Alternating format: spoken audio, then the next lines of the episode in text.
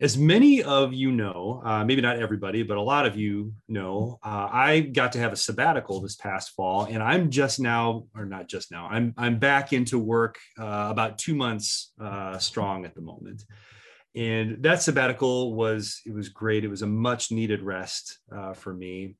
Now that I'm back, one of the things that I need to be doing is going through all of the email that I missed when I was gone for three and a half months Yes, three and a half months of email. And uh, I've been doing that slowly. Uh, I think as of this morning, I have 582 unread conversations still inside Gmail. So, uh, got a ways to go. I apologize if I haven't responded to you yet. I'm just starting to realize, though, how much junk mail I get. You know, uh, most of it is not bad. I haven't gone into spam to find out, but I would say that 95% of the stuff that I get uh, is just not something that I have time or desire to read. And, and here's what I'm what I've noticed about a lot of it. I am on a lot of so-called insider mailing lists. Maybe you've been put on some of these too.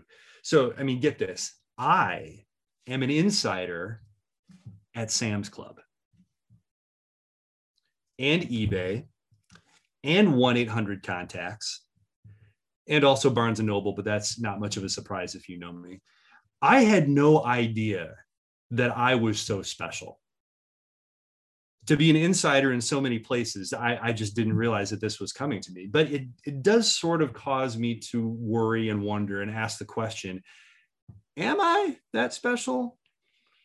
You know, I one of these insider lists that somehow I, I've been put on was one where I am given the esteemed honor of giving feedback to a publishing company on possible book titles and cover art. I'm not sure what I did to qualify for that. I'm guessing the bar was not super high, but there I am. So, you know, maybe this is a little silly, uh, but it, it makes me ask what is it that might, might make me an insider to these things? And for that matter, what makes any of us an insider to any list or group? There's probably only a very small subset of groups that any one of us really cares enough about to want to become insiders to. But when we do care, when it's really important, we kind of have to figure that out. What do I need to do to get inside? How do I become an insider, so to speak? What makes the difference when it counts between being an insider and an outsider? We're studying the Gospel of Mark this semester here at hmm. TCBC. And we're doing it especially with a view to its message that Jesus Christ is the King. Mark's gospel is presenting Jesus as this figure who's this long awaited, long promised King of Israel. He's the fulfillment of God's ancient promises to rescue his people and to establish his kingdom on earth. But Jesus is also being presented as the king, not just of Israel, but of the whole world. And that's a picture that's still unfolding as we are reading the Gospel of Mark. We're only a few weeks into it now. But the more that we dig into this claim and we, we hear what Jesus says, we see what Jesus does, there's something that we're confronted with. If Jesus really is this anointed king, why doesn't everybody follow him? If he's that pop or not popular, if he's that powerful, if he is who the gospel is presenting him to be, why doesn't everybody actually follow him as king? Now that's a question for us today, just as, as much as it was for the original readers or listeners of Mark's gospel and the people who the gospel itself is telling the stories about. What is it that makes the difference between following or not following Jesus as king? Well, one overly simple answer to that question is that people are sinful. People just don't want to follow. They don't want to follow maybe Jesus in particular. They don't want to follow a king. They want to have their own life being in their own control. Well, that's true enough. But when we read the Gospel of Mark, we have to come to grips with the fact that some of these people who are sinful in the story, they do follow Jesus as king. Some of those sinners became insiders to God's kingdom, but many others, many, many others did not. They stayed outsiders. to God's kingdom, even when they were hearing all the same words and they were seeing all the same things about Jesus. So, what is it that makes the difference? What is it that separates those who follow Jesus as king and those who don't? Is it as simple as getting on God's insider email list? You know, you just follow his Facebook group and you're automatically following the king? Or is it something more than that? I certainly hope so.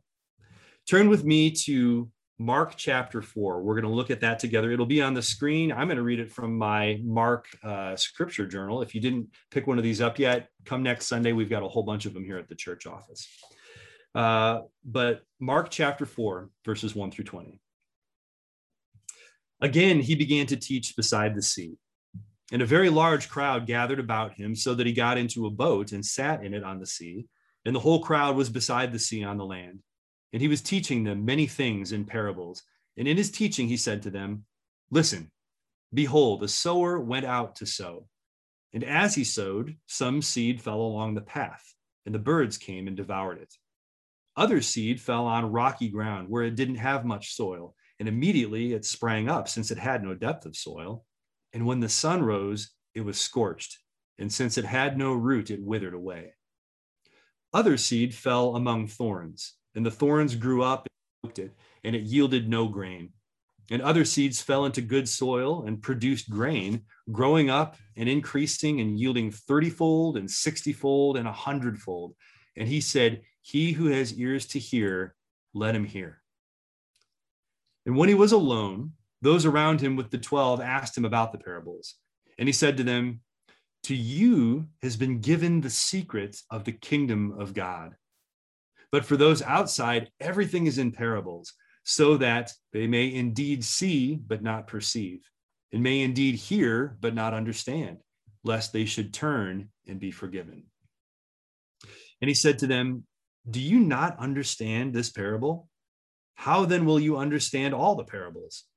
The sower sows the word, and these are the ones along the path where the word is sown. When they hear, Satan immediately comes and takes away the word that is sown in them.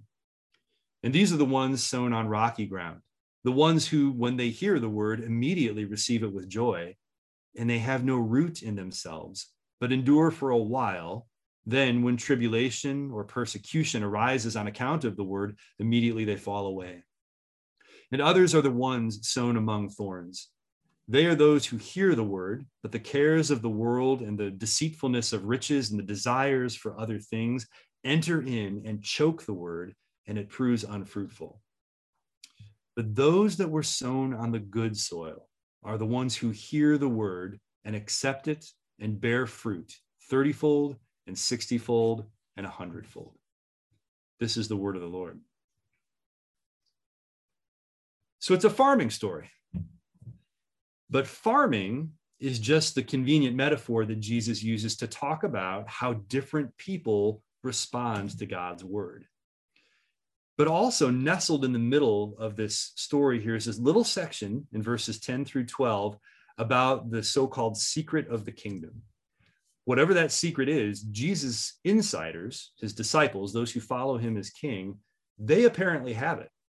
But those on the outside who don't follow him as king, they don't have it. At first glance, hearing something like that could sound a little harsh, could seem kind of exclusive.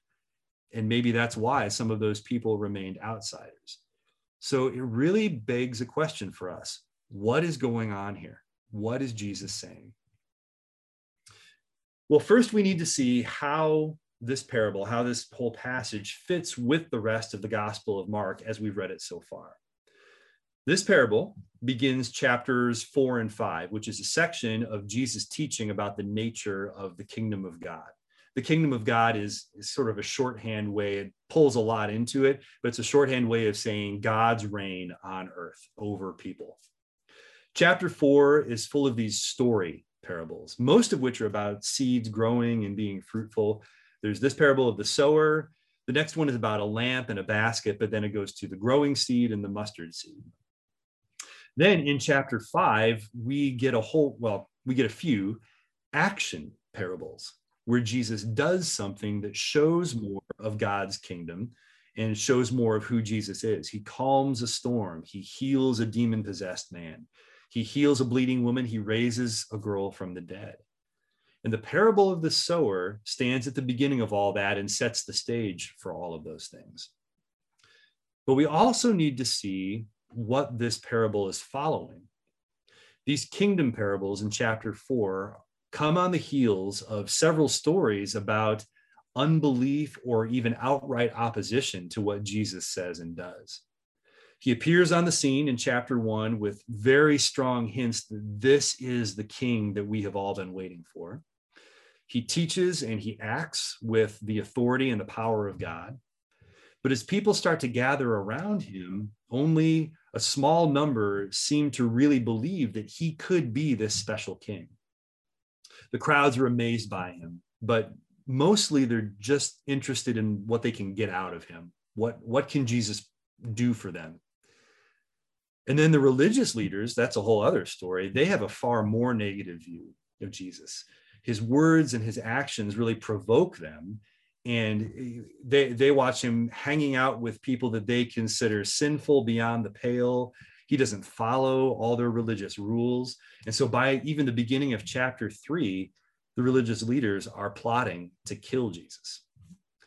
And so here is this man, this electrifying and polarizing figure, Jesus of Nazareth.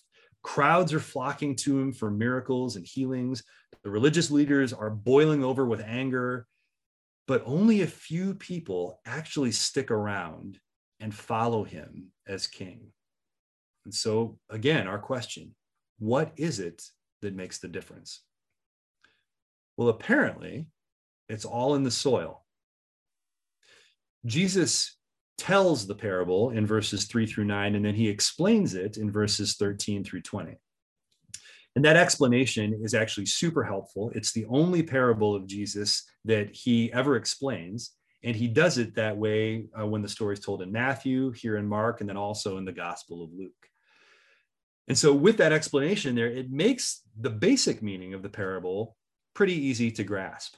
And it all has to do with our response to Jesus' words. So there's a sower, a farmer, who's planting seed for his crop. It's pretty clear that the sower is supposed to be God in this story because the seed is God's word.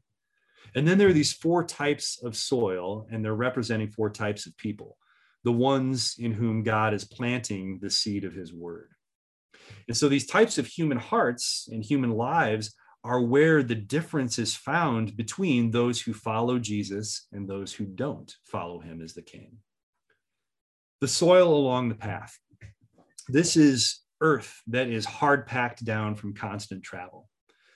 Seeds can never never actually penetrate that kind of ground and so they just stay on the surface and then eventually are snatched away. That soil is the hardened heart that has no openness to God's word whatever message from the Lord that person might hear, it just stays on the surface of their life. It's dry and it's sterile until it's finally gone. And Jesus suggests in this part of the, the explanation that there's actually an enemy, an enemy that we were introduced to in the previous chapter, which Brian mentioned last week, who's actively looking to snatch that seed away from us. Then there's this rocky ground. It's thin, it's gravelly, it's low quality topsoil. Seeds can initially germinate, but they can't sink their roots deep enough to get a water supply. And so, under harsh conditions, when it's too hot or it's too dry, that seedling is scorched and it's dead. This soil is that person who initially receives God's word with joy, but doesn't have the kind of environment for that word to sustain them through difficulties and through trials, even through persecution. And keep in mind that Mark's original readers were Christians who had experienced Roman persecution, had, had probably even seen some of their fellow believers recant their faith or deny that Jesus was, in fact, their king. The third kind of soil is what Jesus describes as being among thorns. So this soil might initially look pretty good. It's it's soft, it's probably rich in nutrients. It takes seeds in well. It doesn't have rocks like the gravelly soil, and so roots can, you know, go somewhat deep to find water, but ground like that also allows for weeds and thorns to grow up. They can take root and they they grow right alongside the good plants. Weeds steal the nutrients from the soil. And once they if they're the large and leafy kind, they can also start to crowd out the sun. Some are even invasive and they're, you know, directly harmful to plants that we want to have growing there. And so this kind of soil is the person who receives God's word, begins to follow Jesus faithfully, even joyfully, but doesn't give attention and energy to tending the garden of their life. They didn't take care of certain spiritual weeds when they were small, the little sin here and there, that habit that they thought nobody else could see. So, what's the big deal? Or that subtle attitude that was always lurking there in the background and they never did anything about. Jesus actually names some important categories of spiritual weeds. He talks about the cares of the world, the deceitfulness of riches, desires for other things. I don't think he means this to be an exhaustive list, but this is definitely a stop and consider list. I think this is actually where the greatest danger lies for me. And it could be the case for many of you too particularly for me, I, I think it's what Jesus calls the cares of the world here. I get more stressed about things than is really warranted by circumstances. And I allow my concern about all that, my feelings of overbearing responsibility, to distract me from, from what I really should be focused on, knowing and following Jesus. I am not a great multitasker. And so I often feel like the different roles that I fill or the hats that I wear, you know, husband, father, pastor, friend, son, brother, neighbor, citizen, all these different things are vying for my attention. They divide my attention and they raise my anxiety and they keep me from being present to others and loving others. And most importantly, hearing and following Jesus. None of those roles is a bad thing they're all very good. I need to learn how to have all of them be there at the same time and not be overwhelmed by them and make them cares of the world. So, cares like that and more, they need to be weeded out as soon as we see them, or they will eat up what really gives us life. The good plants get choked out and they never yield the flowers, they never yield the, the vegetables, the fruit, the produce that they're supposed to they never bring about what they were designed to bring about in the kingdom of God. But finally, we get to the good soil. Here's the deep, rich soil that's well tended.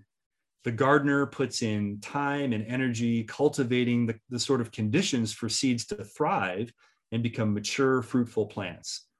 That kind of work shows up in the harvest eventually.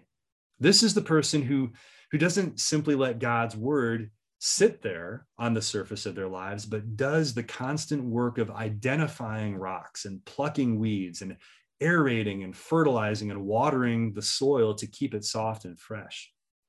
This is the person who intentionally invests time into their relationship with God.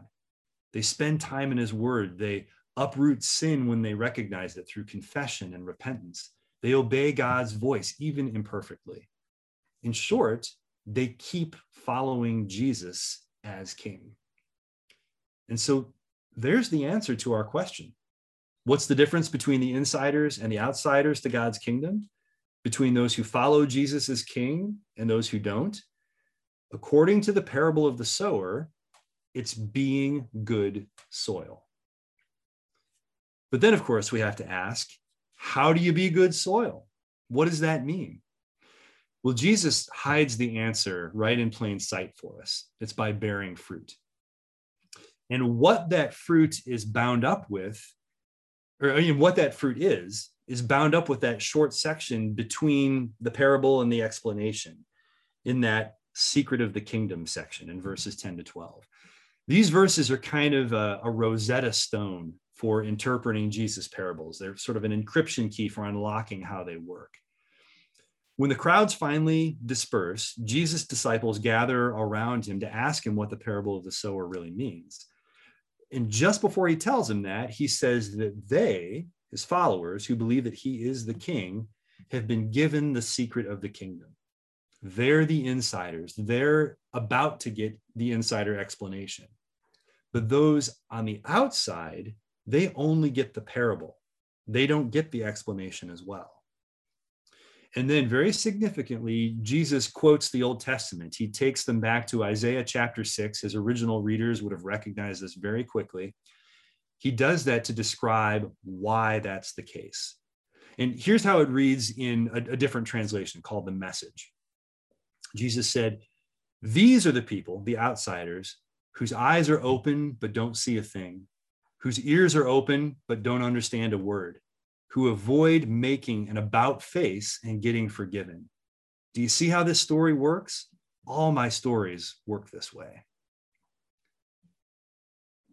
What Jesus is saying here is that he uses parables on purpose in order to sift the hearts of his listeners. In the Gospel of Mark, the disciples are in and the crowds and the Pharisees are out. Not because Jesus says they're in or out, but because of what the parables do. It doesn't mean that the disciples understand everything or all the time. They definitely don't understand everything all the time. And we'll actually see that in the passage that Brian preaches on next week, or Austin preaches on next week, sorry. But the difference is that those who are on the inside get there by listening, by sticking with the parable, and by pressing into Jesus for more. Those who don't do that, they stay on the outside. They hear Jesus teaching and they see Jesus' actions, but they don't pursue understanding. They don't pursue him. And so the implicit message to us as readers of Mark's gospel is you need to respond to this parable too.